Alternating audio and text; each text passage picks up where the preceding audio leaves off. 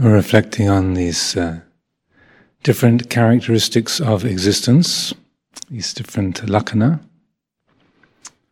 Yesterday, speaking about emptiness and suchness, sunyata, emptiness, tatata, suchness. These are ways of reflecting upon the, the field of experience, the characteristics of existence.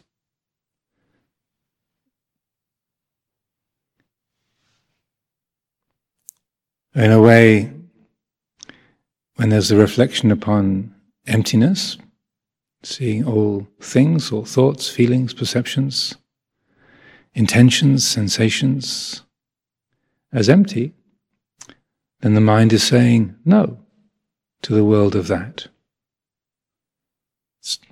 no thing really there, nothing solid, nothing substantial. And then at the other end of the scale, reflecting on suchness. It's a way of the mind saying yes to the field of experience. It's this way. Here it is. In this moment, it's thus, such. It's this way. Saying yes to the world of, of all that, yes to the, the field of experience. Here it is. It's this way.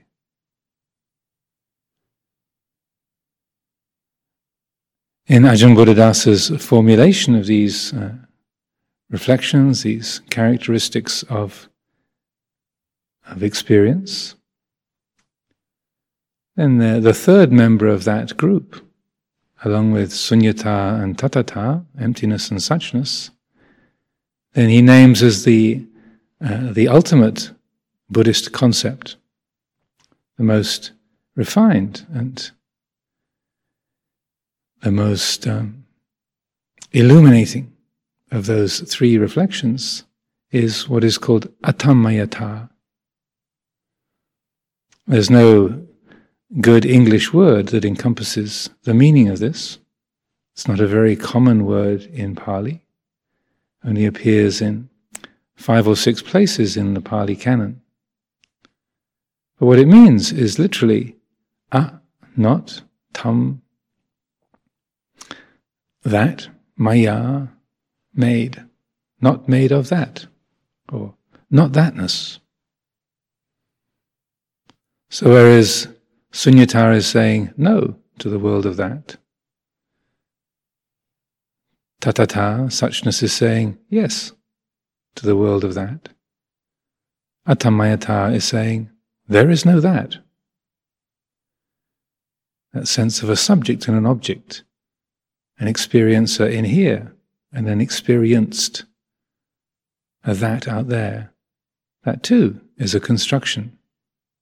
It's a formulation, a fabrication.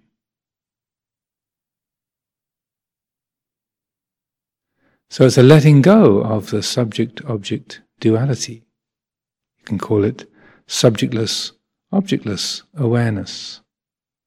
The mind is awake, it knows, but it's not creating a subject that is the knower and an object that is the known.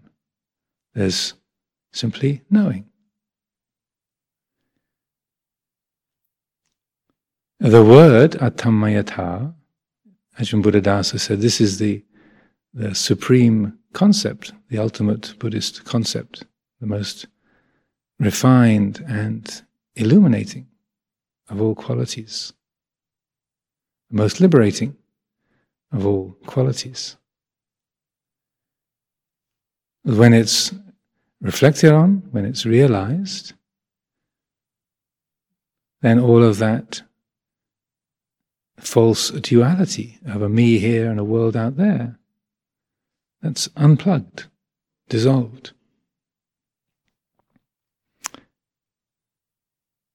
The mind, which uh, the nature of which is Dhamma, is aware of the field of experience, which also is of the nature of Dhamma. So you can also say when atammayata, when that subject object duality is let go of, what is realized is Dhamma, aware of its own nature. Or the mind, the heart, aware of its own nature. Every aspect of this body, this mind, is part of the natural order. Its nature is Dhamma. It's Dhammata, of the nature of Dhamma. So if the mind, the heart is Dhamma, and the patterns of experience are Dhamma, then when this full sense of me and the world falls away, there's simply Dhamma knowing its own nature. It's not personal. There's no internal and external. It's just the Dhamma that is this mind, knowing its fundamental nature, its fundamental qualities.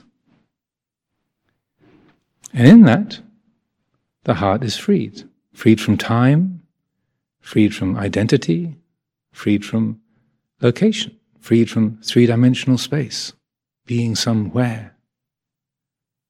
The heart is awake, aware, free, boundless.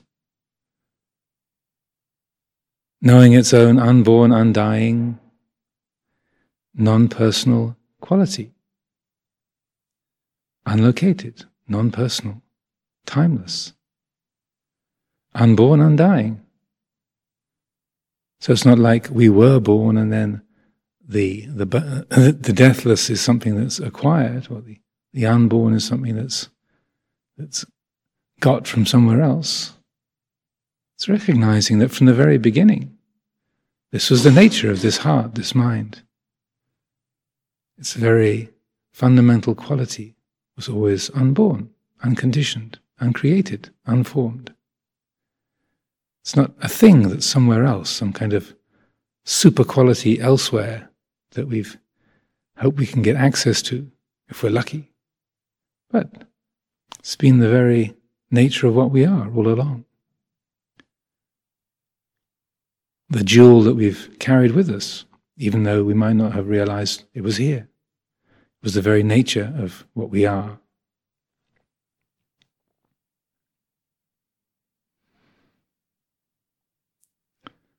Atammayata, that quality of not made of that, the word is based on the, the ancient Indian understanding of perception. As if when we see an object, the eye sends out a kind of ray that occupies the object, takes the form of the object, and then becomes consistent with that. Tammayata. And it comes back and is known by the mind.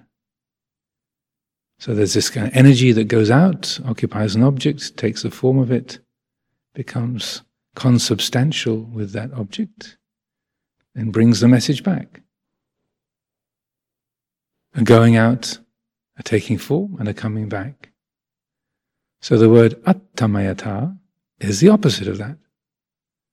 The mind's energy does not go out, doesn't get born into an object a thing that we see or smell or taste or touch, an opinion, a memory,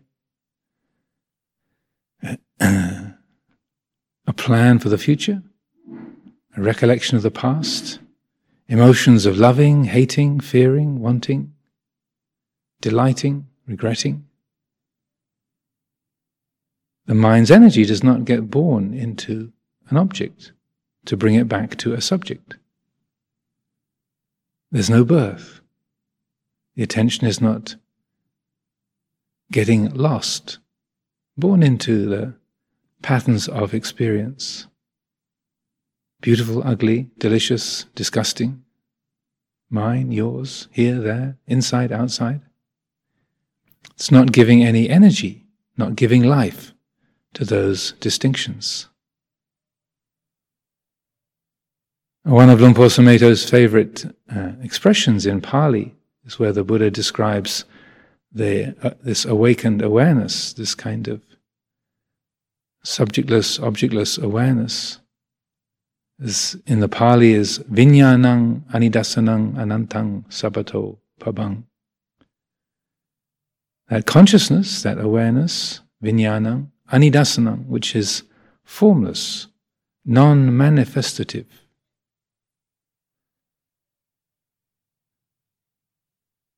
Anantang, limitless, boundless, infinite. Sabato pabang, radiant in all directions, or accessible from every side. So it's infinite in capacity. Awake, aware, limitless, bright. And as the Buddha describes in that, uh, teaching, on the basis of that consciousness, that awareness, that, that quality, long and short and coarse and fine and pure and impure, they cannot find a footing. They have no place to land. They can't get any traction. The mind is awake, it knows, but those distinctions of long, short, coarse, fine, pure, impure, mine, yours, subject, object, they don't have any, any substance. They can't get a grip. They can't find a footing. There's no place to land, nowhere for the dust to fall. So, this doesn't mean that the mind is spaced out or disconnected, dis- dissociated from seeing, hearing, smelling, tasting, touching, thinking. Functioning in the human family, not at all. Rather, it means that those distinctions of coarse and fine are known to be convenient fictions. Subject, object. In here, out there. These are just relative or partial convenient ways of speaking. There's no real division there. When we say something is beautiful, it's known immediately that's just a conditioned subjective impression. How could it not be? When the mind says something is ugly, at once it knows, well, that's only relative. It's just from a particular point of view. Call something long or short. Well, compared to what? The temple at Amaravati is, is big compared to the, the size of an atom, tiny compared to the size of the galaxy, the universe. So, is the whole big or small? An atom is huge compared to the size of a quark. What do we compare quarks to? So, long and short, coarse and fine, pure and impure, mine and yours. The awake mind, when the mind is embodying that quality of atammayata, it knows those distinctions and is not confused by them, is awake to them. As the Buddha said in the teaching to Bahir, if the mind reflects in the seen, there is only the seen. In the heard, there is only the heard. In the sensed, there is only the sensed. In seeing, in smelling, tasting, touching. In the cognized, there is only the cognized. There is just seeing, hearing, smelling, tasting, touching, feeling, thinking. It's just that. When that's realized, then there's a recognition there's no thing there. There's no solid, permanent, separate object out there. And similarly, there's no person, no I, who's the experiencer. There's no thing here on the subject side. And then, as he says to Bahir, once you realize there is no thing there and no thing here, then you will not be able to find a self in the world of this or the world of that or anywhere between the two. The mind, the heart, stops conceiving the world in terms of self and other, my life and the world, me in here, you out there. It sees those as convenient fictions, empty, insubstantial. There's a quality of suchness, presence. The mind is awake to this present reality awake to the Dhamma, profound, immeasurable, unfathomable, aware, but doesn't have to create a concept about that, doesn't have to create a, a name or an identity, a, a me who's got that, or me who wants that, or a me who aspires to that. It's just knowing, awake. It is that already.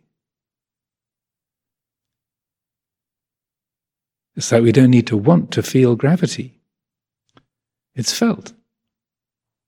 It's operating already. Can't get away from it. So the Dhamma that is the very nature of the heart, the mind, this body, this mind, this world, this universe, it can't be lost. It can't not but be what you are. It already is, always was. So the practice and the use of these reflections is a way of letting go of the habit of being born.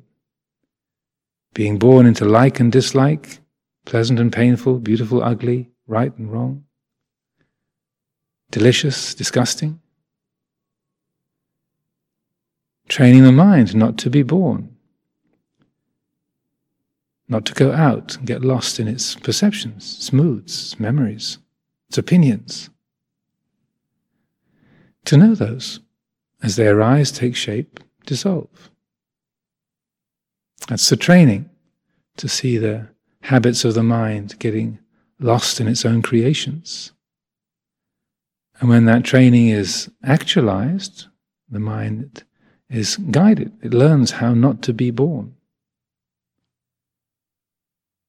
And not to create subject and object, then it's awake, delighting in the present, attuned to the way things are, not trying to get anything, not trying to get rid of anything. Awake, attuned. In those moments when the, the heart is embodying this quality of awakened awareness, knowing.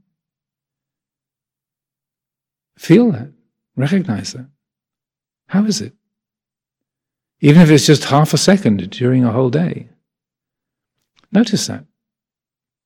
When the mind lets go of subject and object here and there. When there is no that. It's just subjectless, objectless awareness, knowing. How is it? What is its quality? Let that really be known, fully realized.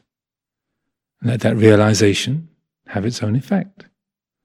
There's no person who needs to keep it or get it, have an opinion about it, or write a poem about it. Just know that directly. Awake, awaken to that. Let that awakenness let that realization have its effect.